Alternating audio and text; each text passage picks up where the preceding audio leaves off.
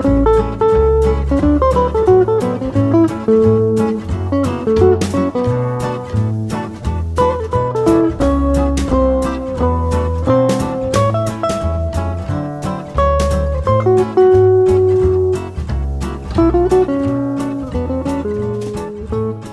everyone, and welcome to episode 11 of The Ordinary Photographer. And this week, I wanted to talk about the ordinariest photographer. So, when I was, I've got an Amazon Prime subscription, which is my wife's decision. Of course, I wouldn't have anything to do with it. but the great thing about Amazon Prime is two great things. The first one is that um, this isn't sponsored, by the way. Sounds like it might be sponsored. You get unlimited photo storage, which is great for cloud backup if you want a cloud backup and you don't want to pay extra for it, and you've got Amazon Prime. Um, the second thing is there's a, a, a documentary on there called Finding Vivian Maier. And I watched this a couple of weeks ago, uh, and I've watched it again tonight because when I taught my classes at college, one of the things I always used to do was I'd, I'd put a bunch of photographers in a bag, their names, I'd cut them out on a piece of card, put them in a bag, and give them to students to take home and do some research on, and then come back the next week with a photograph they either really liked or a photograph that they didn't like. And they were all, I say famous photographers, but they were all, yeah, they were, they were famous photographers. And one of the names in the bag was Vivian Maier. Uh, and I do remember actually doing this at one time, and a lot of male names came out. There were a lot of guys on there. There was only like a couple of women, and, and somebody turned around to me and said, Why are there so many men here? And it did, did make me think was there a, a, a I'm guessing there must have been a preponderance for male professional photographers back in the day. But I didn't realise at that time that Vivian Maier wasn't a professional photographer. And it wasn't until I watched this documentary that I realised that Vivian Maier was actually a completely ordinary photographer. She never made a career out of photography. She was a nanny who took a lot of photographs, and I mean a lot of photographs. Um, and this guy called John Maloof bought her negatives. Uh, he was doing a history project at school, and he bought these negatives in an auction.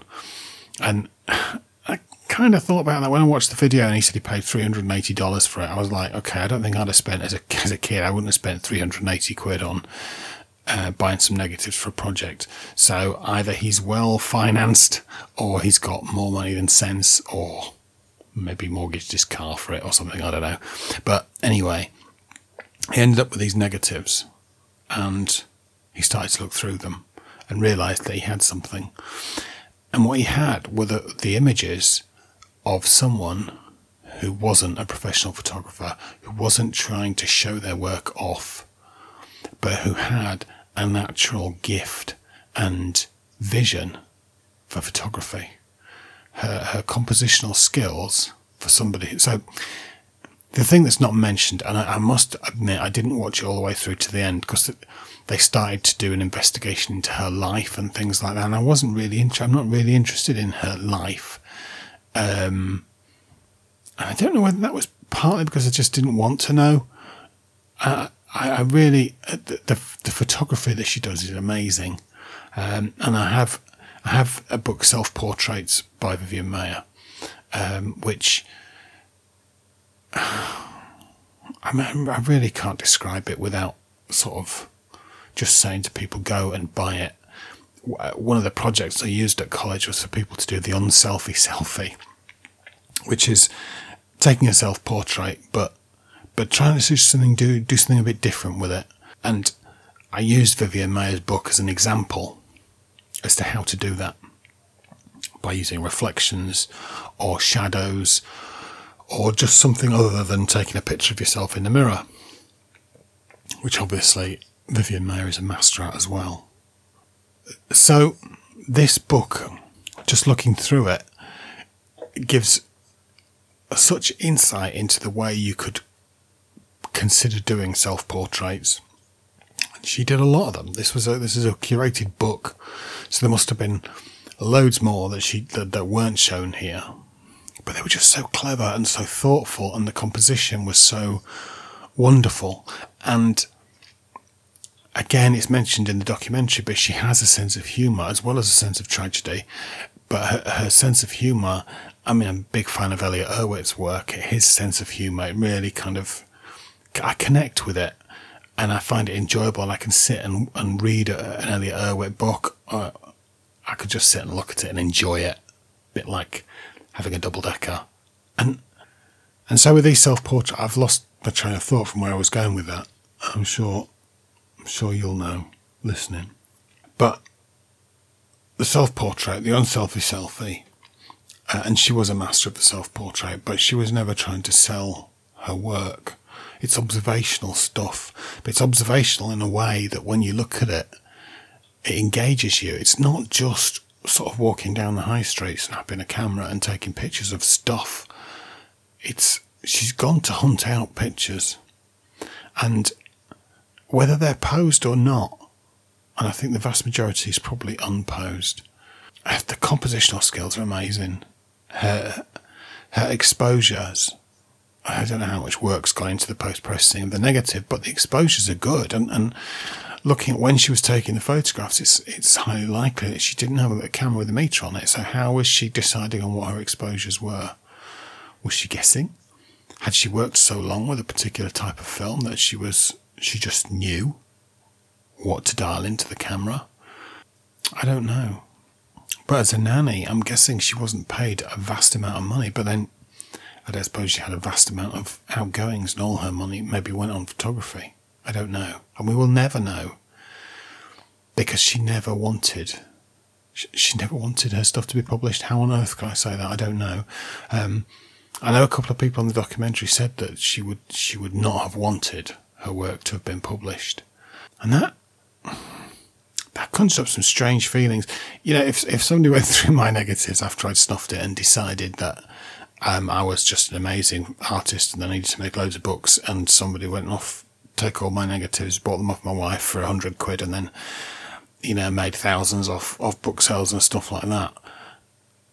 I mean, how would I feel about that? And the pragmatic part of me says, Ian, you'd be dead. you'd, you'd be past caring about it. I'm sure my wife would be upset if she sold them for a hundred quid and then saw somebody else making hundreds of thousands. But this guy bought this stuff in auction and he has then brought it to life, made it available for people to look at. And so why shouldn't he be paid to continue to do that? it's a weird thing to think about. I don't know whether it's right or wrong, and unfortunately, I'm not in the position to sort of have to make that decision or ask myself whether it's right or wrong. And he talk, does talk about it a little bit in the video about making that decision. And I would much rather have the book and be able to look at it than not. But it did strike me that she was the ordinariest photographer I've I've ever heard about absolutely famous, not a member of Magnum, not made any money out of any of her photographs herself. Um, all the money has been made posthumously. Is that okay? I, I, I don't know. I, I don't think there's anything wrong with it. There probably is. I don't I don't know. It kind of I'm glad it's there and it wouldn't be there if somebody hadn't gone and done it. And when people work at something, surely they should be paid.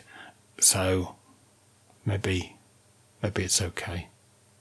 Still feels weird saying it.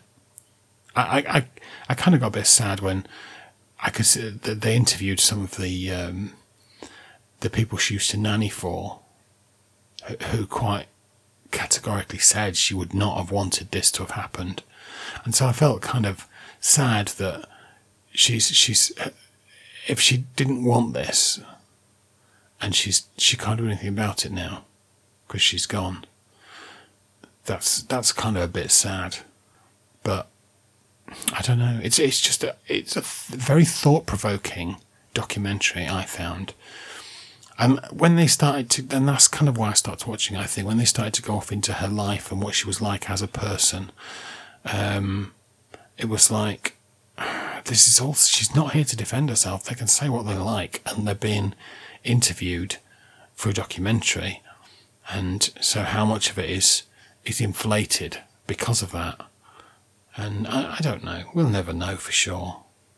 And and I'm not trying to suggest at all that anybody's exaggerating anything. I just I just did find it very very thought provoking. But if you take all of that to one side and just straight up look at the images, I, I just think they're fantastic. And certainly the self portraits book, I, when I started reading through it, I started smiling as I was looking at the images. And that is all you want as a photographer is to invoke some sort of emotional response in people. And a smile is an emotional response just as much as anger or hatred or disgust. I never, I will never ever forget the lady that pulled Robert Mapplethorpe out of um, out of the bag, and um, went away and looked at his work, which some of it is not safe for work if you're searching on the internet, and I didn't, I didn't really know that. Um, but it provoked a really interesting discussion when we got back about what was acceptable and unacceptable, and, and all sorts of different things. It was, it was fun. But we're getting off the topic, really. And I, I don't know that I've got an awful lot more to say because I, I just wanted to highlight this. If you've got Amazon Prime, please go and consider watching Finding Vivian Maier. It won't cost you anything. It's an hour and a half documentary, and the images that are shown there are just amazing. Uh, and if ever that was a reason to give you heart that what you are doing is good work, then then that is it. Follow follow your heart and follow what you want to do as a photographer. Because that's what makes you individual. We're we're all the ordinariest of photographers. And when they looked into Vivian Maier's life, it was almost like she was oh, this person who had all these things going on and, and you know she wasn't married and she didn't have any kids and she was illegitimate and she claimed to be French and then she claimed to be something else and then she said she was a spy and all of this kind of dramatic stuff going on. But at the end of the day, if you were to sit down and write a book about any one of our lives, you would probably have a really, really interesting story, especially over the course of a life. And your vision is shaped by that. It's shaped by what has happened to you and what you've seen over the course of your life. And so, why isn't it important? Why aren't your photographs important? And if you can develop comp- good compositional skills and the ability to take a reasonably well exposed photograph, which, you know, with digital cameras, it's idiot proof these days, then, then it's really, it's all about the content. So, I guess what I'm trying to say is don't you don't need to follow the masses as to what makes a great photograph. I know there's a lot of you listening to this that probably know that, and maybe my entire audience is made up of people who kind of know that. I'm, I'm preaching to the converted, um, but I would suggest that you should maybe have confidence in your photography, because when you're dead and gone, and somebody looks at your I was going to say negatives, and then I thought, no, they're digital files, and so then I changed that to the word detritus. if somebody, when I snuff it and somebody looks through my negatives, uh, I think it will be interesting, I think, to see what they said. Probably a bag of shite, they'd say, chuck it on a bonfire. But there's millions of us out there. And out of those millions, I know because I've seen them, they've seen them come through my classrooms there are some fantastic photographers who have great vision and are able to see the world in a way that just fits that compositional way of seeing things and knowing instinctively how to frame stuff. It's nothing to do with gear. It's nothing to do with having the right lens. It's all to do with how you see the world. So, I guess the ordinariest photographer that I know is Vivian Maier, but we are all the, the, the most ordinary of photographers. Um, and the fact that we're not shooting for a paycheck or shooting to make money or, to, or, or for any other reason other than personal pleasure, that kind of makes that work, for me anyway, more valuable. Um, and maybe not in a financial sense, but in a kind of value to the soul.